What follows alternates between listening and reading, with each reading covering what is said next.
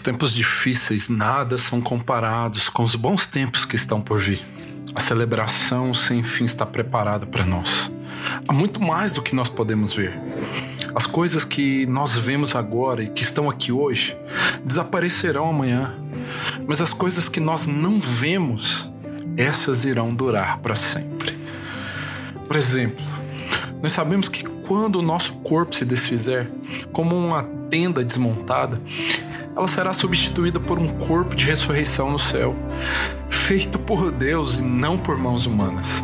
E nós nunca mais teremos de montar as nossas tendas outra vez.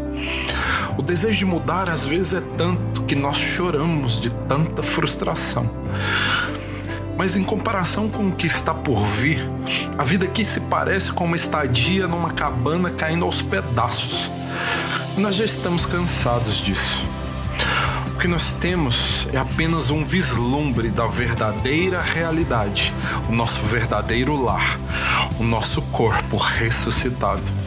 O Espírito de Deus nos dá uma pitada do que está por vir, nos dando um gostinho daquilo que é eterno. Ele põe um pouco do céu no nosso coração para que nós nunca desejemos menos que o próprio céu.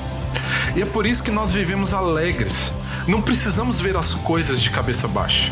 As circunstâncias desfavoráveis não irão nos abater. Ao contrário, elas apenas nos fazem lembrar do glorioso futuro que nos aguarda mais adiante.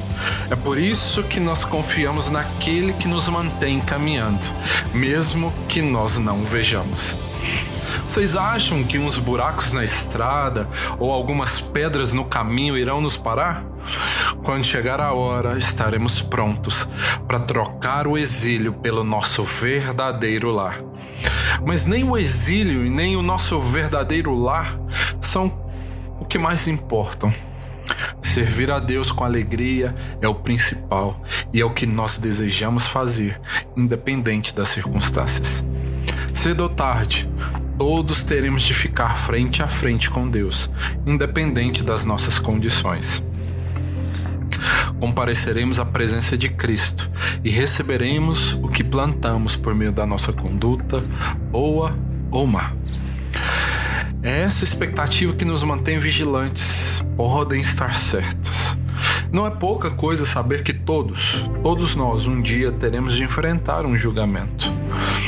Daí a urgência em exortarmos todos que se preparem para estar na presença de Deus. Só Deus sabe o quanto nós nos dedicamos a isso. E eu espero que vocês percebam o quanto é importante essa questão.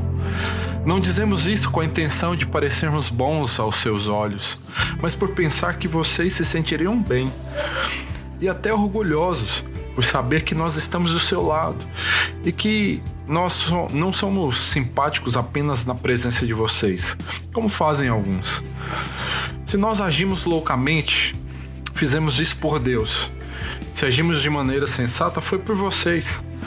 O amor de Cristo nos impulsiona a tais extremos. Seu amor tem a primeira e a última palavra em tudo que fazemos. Nossa decisão firme é trabalhar com essa verdade. Um homem morreu por todos. É essa realidade que põe todos nós no mesmo barco.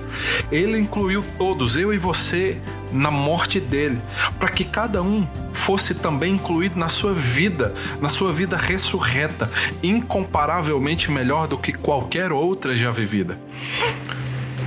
Por causa dessa decisão, nós não julgamos ninguém pelo que possui ou pela sua aparência. Nós já julgamos Jesus dessa maneira estávamos errados. Mas nós não vemos mais assim. Agora nós olhamos para dentro e o que vemos é que qualquer um, unido ao Messias, tem a chance de um novo começo. A velha vida se foi, uma nova vida floresce. Tudo vem de Deus. E é esse Deus que deseja ter um relacionamento conosco. Ele nos chamou para isso.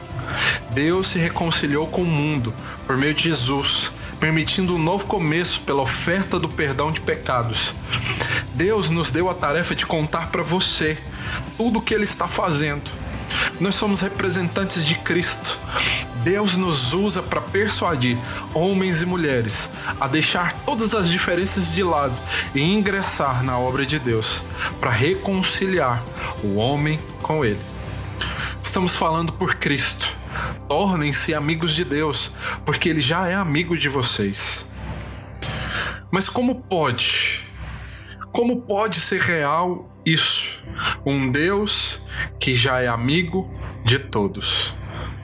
Mas em Cristo eu te respondo: Deus, o Pai, considerou o seu filho como culpado, mesmo sem ele ter feito nada de errado.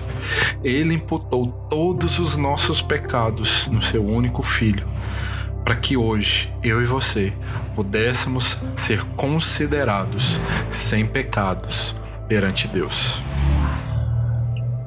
Um grande abraço e até a próxima.